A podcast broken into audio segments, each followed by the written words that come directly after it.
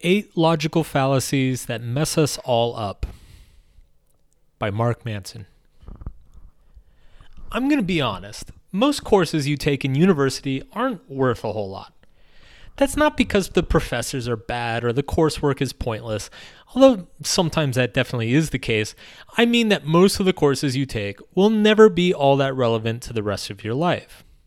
But then, every once in a while, often by accident, you stumble into a course that is hugely impactful on your life.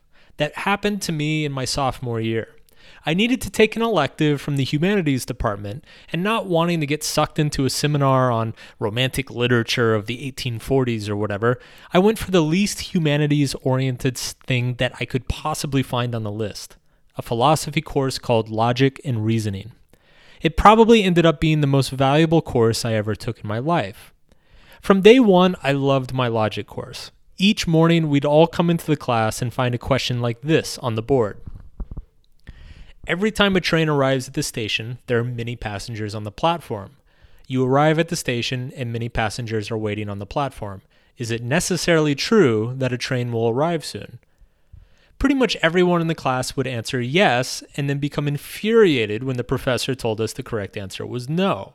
Just because trains always arrive when there are many passengers does not mean that many passengers will always result in a train arriving.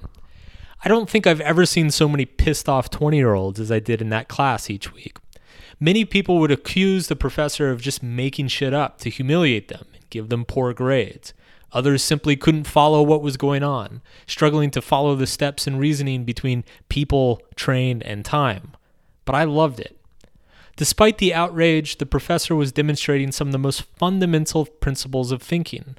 Just because two things often occur together does not mean that they will necessarily always occur together. Just because a line of reasoning is intuitive does not mean it's correct. Logic can often be counterintuitive. Logic is the bedrock of pretty much all human knowledge. As such, philosophers have killed many trees over the centuries, analyzing and determining the principles that define logic and reason. Their ambition has been to determine what we can know to be true and what we cannot know to be true. What most people don't realize, though, is that logical fallacies, that is, error in judgment and reasoning, are often incredibly common in day to day life. Worse, we're mostly unaware of how they disrupt and harm our lives, often in profound ways. These fallacies are right in front of our noses, yet we are so comfortable with our own thought processes that we fail to spot them. This article will take you through some of the most common logical fallacies. It will teach you how to not only spot them in yourself, but also how to spot them in others. First up, correlation is not causation. Let's start with probably the most important fallacy to understand, the one you and I and everyone we know fucks up with abandon. Correlation is not causation. Just because two things regularly occur together does not mean one causes the other. Let's pretend for a second that today I ate some ice cream and you lost your job. And what's crazier is that the last time I ate ice cream, somebody else lost their job. Would you then say that me eating ice cream causes people to lose jobs? If so, this would be one strange superpower. Or would you simply say that these are two common occurrences that happen to be occurring together for a short period of time? You would say the latter. Yet, you'd be surprised how often this sort of thing gets passed off as news in the world. You often see news articles announcing things such as social media causes anxiety and depression, or that employment is caused by raising the minimum wage. Yet, when you dig into the data, the researchers found correlations ice cream and job losses, and not causation. Anxiety and depression increased and social media usage increased. That doesn't mean one caused the other. It could be a coincidence. There could be some mysterious third force causing both. The arrow of causation could even point in the other direction.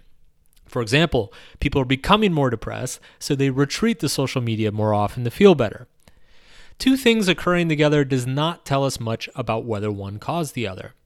This is a huge problem in academic research. Scientists frequently present data in a way that suggests causation when all they found is a correlation. And even if they don't present it that way, journalists will often take correlational data and write about it as if it's causative. The fact is, so much stuff happens at the same time, and we have no idea why. You could argue that almost any co- correlation looks like causation if you wanted it to. In fact, there's a website called spurious correlations that does just that. For example, Here's a chart of the correlation between Nicolas Cage movies and deaths caused by drowning in a pool. If you go to the website, you'll see a number of charts here that show these statistics have very strong correlations. Here's cheese consumption and the number of people killed by their bed sheets.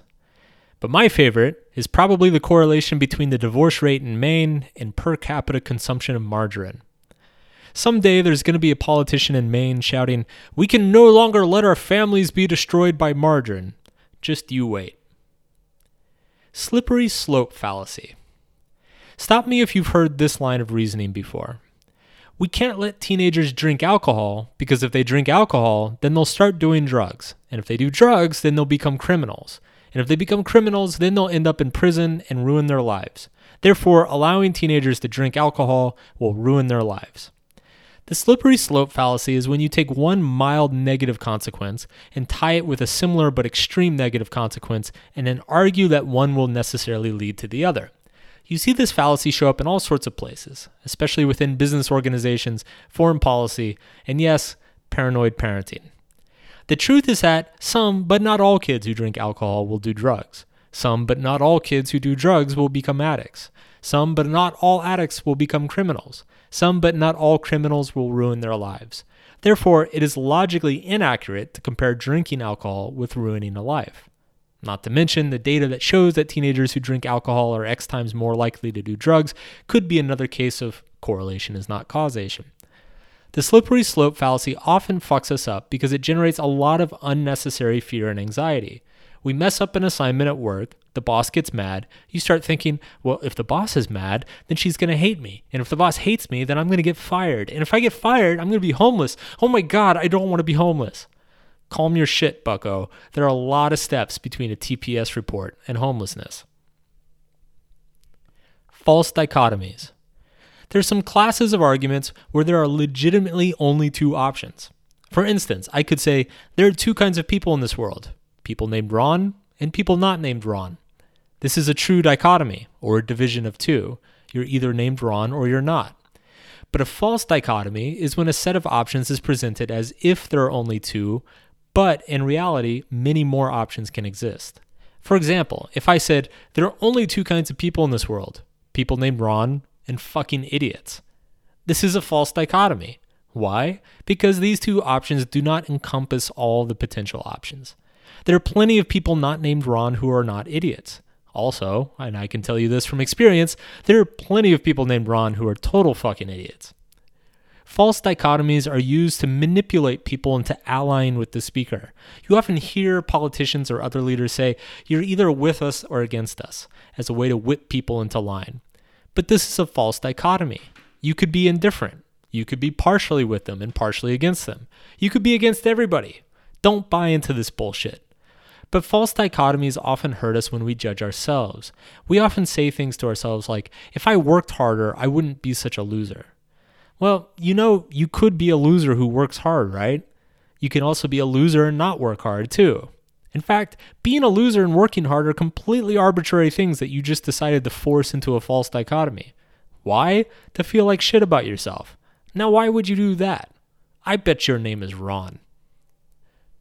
Begging the question. Begging the question occurs when someone's argument relies upon its own assumptions to make its case. For example, someone could say, Everything in the Bible is true. Why? Because in the Bible, it says everything in the Bible is true. Or, My husband always knows what's right for me. Why? Because he told me that he always knows what's right for me, and he's always right, so. This is often called circular reasoning, because if you follow the logic, it just leads you in a circle. But similar to the fallacies above, begging the question can be subtle as well. For example, I once got in an argument with an anarchist about politics. Never recommended, by the way. He said that any organization that commits violence and wields influence over the population is inherently evil. Well, when you boil down to it, part of the function of any government is to monopolize violence and wield influence over the population, ideally for the benefit of all. I spent the better part of 10 minutes trying to explain to this guy that he was simply restating the same belief over and over. Yet, as you can imagine, it didn't really go anywhere. Red herrings. Red herrings are arguments that seem relevant to an issue, but are actually not. For example, we could be arguing about whether being vegetarian is more ethical than eating meat. Then, in the middle of a perfectly fine argument, I blurt out, Well, Hitler was a vegetarian, and he surely isn't ethical. This is a distraction from the real point of the debate whether eating meat is inherently unethical. These kinds of distractions from the argument are known as red herrings. And if you, God forbid, spend a lot of time watching and reading the news, you will notice a large proportion of what is said and written is some form of red herring. Red herrings are also usually logical fallacies themselves. For example, the assumption that because Hitler was a vegetarian and Hitler was unethical, vegetarianism must be unethical is known as the fallacy of composition, when something that is true for a part is assumed to be true for the whole, i.e., Paul is American and Paul is short, therefore Americans must be short. Red herrings are often used by people to divert blame away from themselves.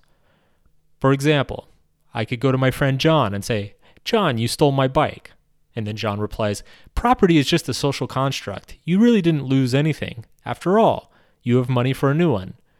To which I'd say, But money's not the point. You fucking stole my bike. John would say, Millions of things get stolen every day. I don't understand why you're so upset. Because you fucking stole my shit. Wow, man, you've clearly got some anger problems going on there. You know, I don't think I want to deal with someone who's so angry all the time. I'm going to bike home now. Ah! We all know a John. Don't be friends with a John. Appeals to the bandwagon, authority, and pity.